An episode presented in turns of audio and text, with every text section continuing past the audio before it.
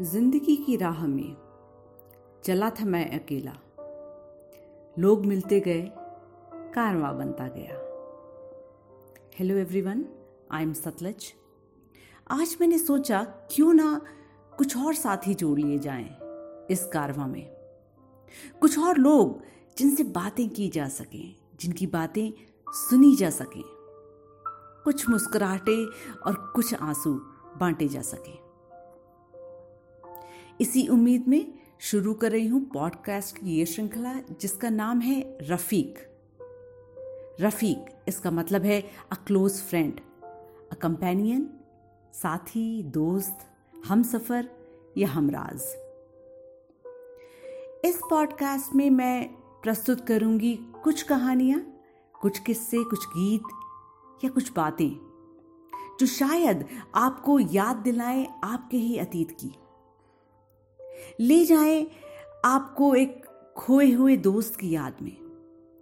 बीते हुए लम्हों की, सालों पहले जिए हुए उस एहसास की, जो ज़िंदा है आपके अंदर, अभी भी।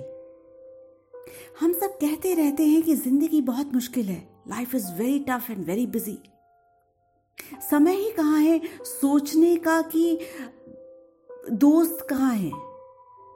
याद करने का अपने ही अतीत को।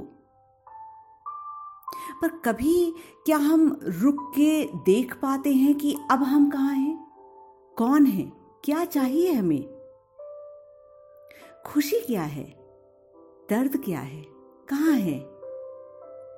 इसी पे गुलजार साहब की लिखी हुई कुछ पंक्तियाँ याद आ रही हैं। एक रोज ज़िंदगी के रूबरू आ बैठे। ज़िंदगी ने पूछा, दर्द क्या है? क्यों होता है?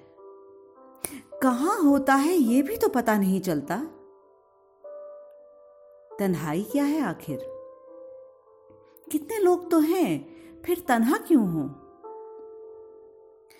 मेरा चेहरा देख के ज़िंदगी ने कहा, मैं तुम्हारी जुड़वा हूँ, मुझसे नाराज़ ना हुआ करो। चलिए इसी के साथ शुरू करते हैं। किस्सा कुछ कहने का और कुछ सुनने का।